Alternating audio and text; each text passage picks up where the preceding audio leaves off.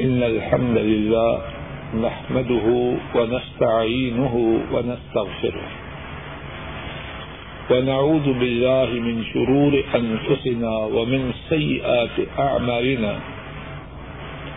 من يهده الله فلا مضل له ومن يضلل فلا هادي له. وأشهد أن لا إله إلا الله وحده لا شريك له. وأشهد أن محمدا عبده ورسوله صلى الله عليه وسلم. أما بعد، فإن خير الحديث كتاب الله، وخير الهدي هدي محمد صلى الله عليه وسلم.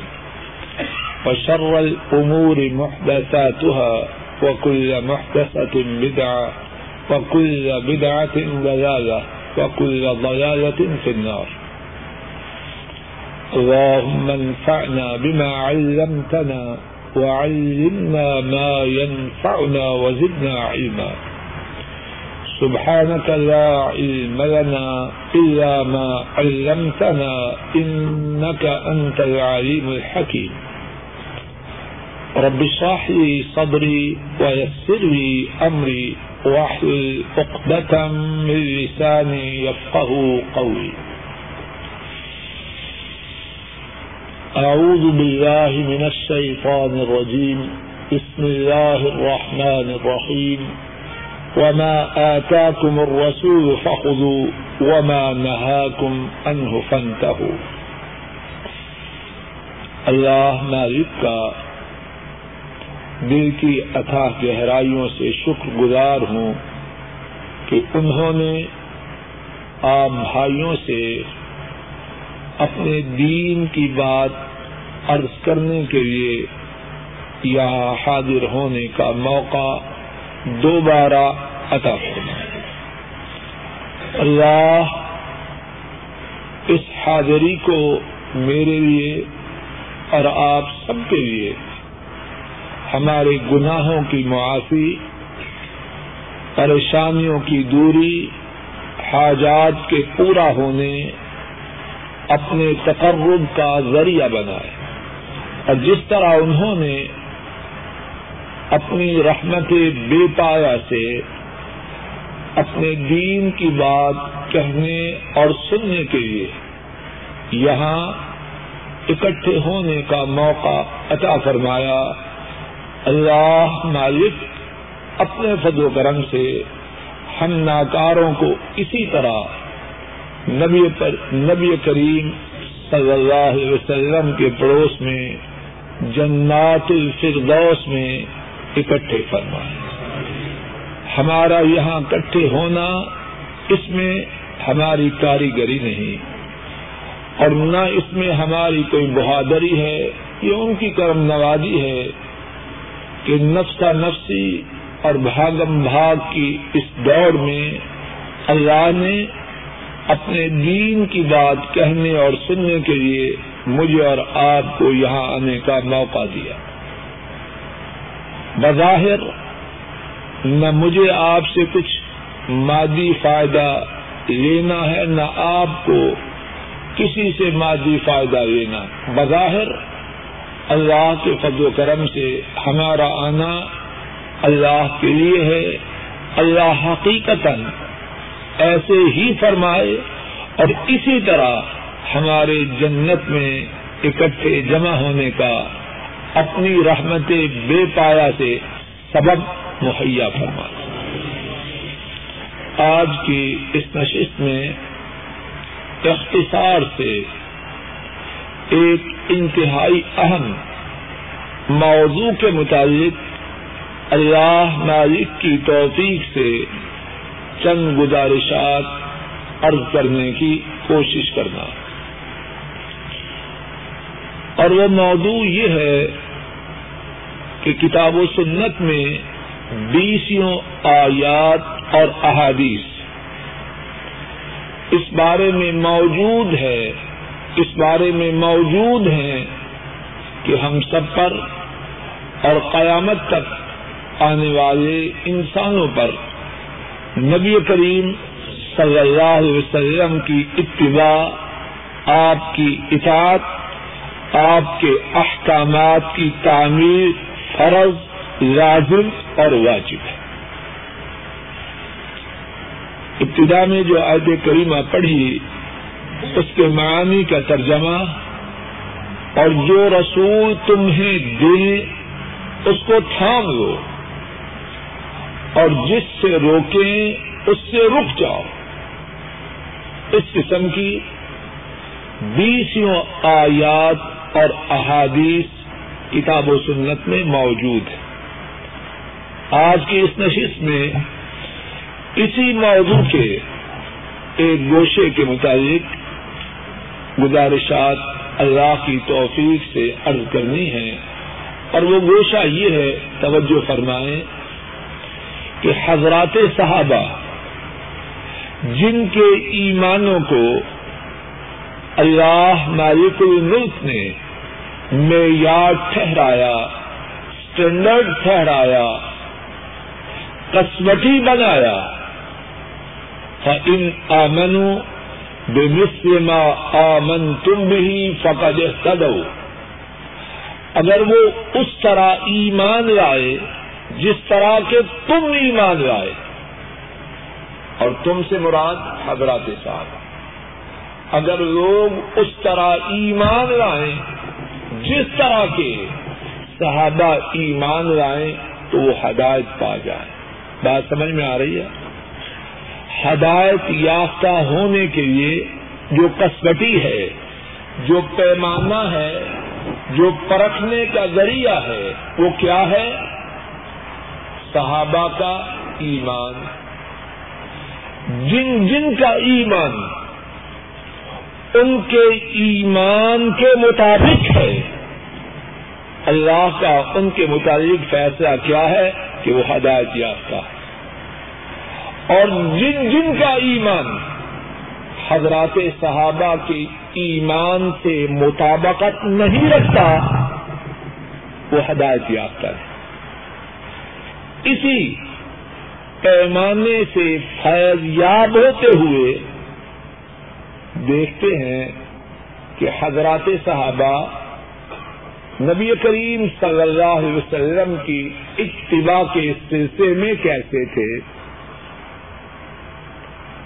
اور تم کی سیرتوں کی روشنی میں کہنے والا سب سے پہلے اور سننے والے اپنی اپنی زندگیوں کا جائزہ لے کے اپنے متعلق فیصلہ کرنے میں آسانی پائیں گے کہ اگر ہم نبی کریم صلی اللہ علیہ وسلم کی اتباع کے سلسلے میں حضرات صحابہ کی راہ ان پر ہیں، ان کے طریقے پر ہیں، تو اللہ کے فضل و کرم سے امید ہے کہ ہم ہدایت یافتہ لوگوں کی راہ پہ ہیں۔ اور اگر ہمارا طریقہ اتباع رسول میں۔ حضرات صحابہ کے طریقے سے جدا ہے، ان سے الگ ہے، ان سے مختلف ہے۔ تو اپنے ایمانوں کی فکر کریں کہ ان قریب وہ وقت آنے والا ہے کہ اس وقت پچھتانے سے کچھ حاصل نہ ہوگا اور اس وقت سے مراد میری اور آپ کی موت کا وقت ہے۔ اس کی کچھ خبر نہیں۔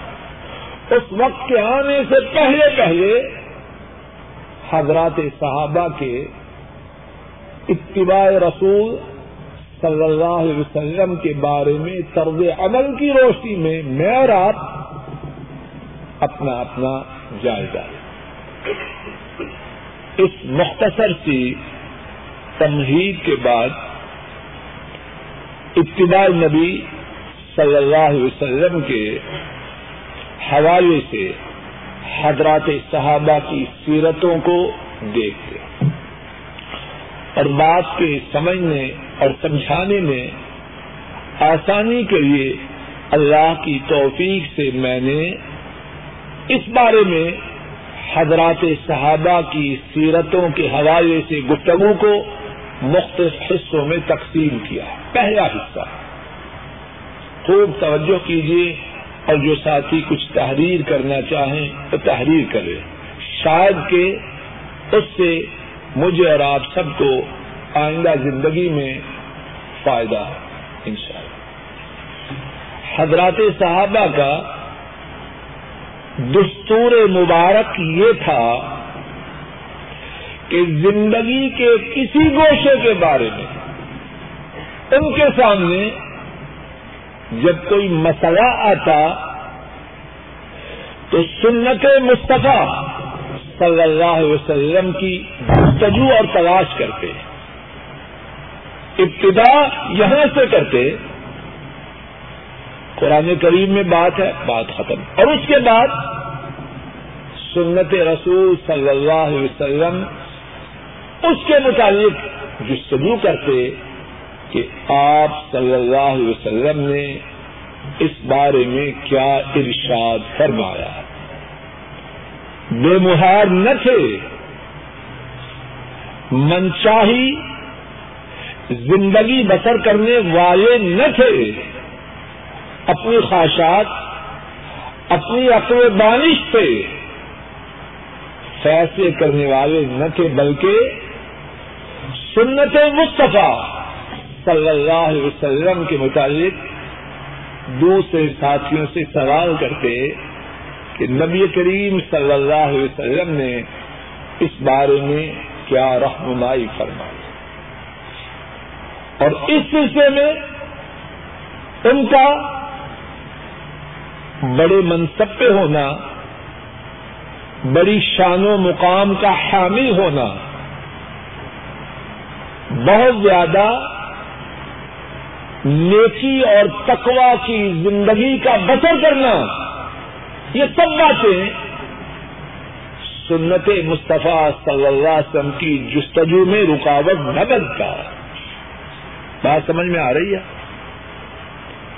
اپنے آپ کو سنت مصطفیٰ سسٹم کی جستجو میں بالکل معمولی سمجھتے اس میں کوئی آر، کوئی حجاب کوئی شرم محسوس نہ کرتے، بلکہ برسر عام اعلان اس بارے میں لوگوں سے سوال کرتے اس بارے میں احادیث شریفہ میں کتنے واقعات ہیں؟ دو واقعات توجہ سے سماعت فرمائی سنن نبی داؤد میں ہے ابیسا بن جو ہے رحمہ اللہ روایت کرتے ہیں، ایک دادی صدیق اکبر رضی اللہ تعالی عنہ ان کے دور خلافت میں ان کے پاس آتی ہے۔ اور سوال کرتی ہے کہ بحثیت دادی مرنے والے کے حصے میں، مرنے والے کے ترکہ میں مرنے والے کے چھوڑے ہوئے مال میں میرا کیا حصہ ہے؟ صدیق اکبر رضی اللہ تعالی عنہ جواب میں فرماتے ہیں، لا اعلم لك فی کتاب اللہ شیئا. اللہ کی کتاب میں تیرے لیے میں کوئی حصہ نہیں پاتا۔ ولا عالم لک فی سنت رسول اللہ صلی اللہ علیہ وسلم شیئا اور سنت رسول میں میرے علم کے مطابق تیرا کوئی حصہ نہیں۔ اور اس کے بعد کیا فرمایا؟ توجہ کرنا۔ میں یہ واقعہ اور اس کے بعد اللہ کی توفیق سے جو واقعات عرض کر رہا ہوں، ان کا مخاطب میں خود اور آپ سب واقعات بیان کرنے کا مقصد یہ ہے کہ میں اور آپ اپنی زندگیوں کا جائزہ لیں۔ اگر ہم بھی اسی طرح پوچھتے ہیں تو بہت اچھی۔ بہت اچھی بات۔ مگر نہ اپنی زندگی کے نقشوں کو تبدیل کر کے صحابہ کے صحابہ کرام کی سیرتوں میں اپنے آپ کو ان کے نقشوں ان صحابہ کرام کی سیرتوں کے نقشوں میں اپنے آپ کو ڈھال دیں حضرت صدیق فرماتے ہیں، ارجعی حتی اسأل الناس۔ عورت تو چلی جا، یہاں تک کہ میں لوگوں سے سوال کروں۔ کیا سنت مصطفیٰ صلی اللہ علیہ وسلم میں تیرے لیے کچھ حصہ ہے؟ لوگوں غور کرو، صدیق کتنے بڑے ہیں۔ آدم علیہ السلام سے لے کر قیامت تک جتنے انسان آ چکے ہیں اور جو آئیں گے، انبیاء اور رسولوں کے بعد ان سب میں سب سے بڑے، سب سے بڑے۔ انبیاء اور رسولوں کے بعد آپ وسلم نے فرمایا، قیامت کے بھوڑوں کے سردار صدیق اور فاروق ہوں گے، رضی اللہ عنہ۔ اور فرمایا کہ کل قیامت کے دن جنت کے سارے دروازوں میں سے، آٹھ کے آٹھ دروازوں میں سے آواز آئے گی ایسے دیکھ اس دروازے سے جنت میں داخل ہو۔ اتنی شان والے۔ صرف جنت میں جانے کی بشارت نہیں، بلکہ جنت کے آٹھوں دروازوں سے صدیق کو داخلے کی دعوت دی جائے گی۔ کتنی شان۔ اب اس بارے میں حدیث پاک کا علم نہیں بڑے واضح اور واشگاف الفاظ میں عورت سے کہہ رہے ہیں، پکڑ جاؤ۔ میں ابو بکر لوگوں سے پوچھوں گا، سنت میں تیرے لیے کچھ ہے کہ نہیں؟ مغیرہ بن شعبہ رضی اللہ تعالی ان وہی موجود تھے۔ عرض کرتے ہیں، میں رسول کریم صلی اللہ علیہ وسلم کی مجلس میں موجود تھا۔ آپ نے اسی قسم کے کیس میں دادی کو چھٹا حصہ عطا فرمایا۔ حضرت صدیق فرمانے لگے حلما کا غیر رخ کیا اس بارے میں کوئی اور شخص تیری بات کی صداقت پر گواہی دیتا ہے؟ محمد ابن مسلمہ رضی اللہ تعالی عنہ وہ عرض کرنے لگے کہ جب نبی کریم صلی اللہ علیہ وسلم نے یہ فیصلہ فرمایا، میں بھی وہاں تب موجود تھا۔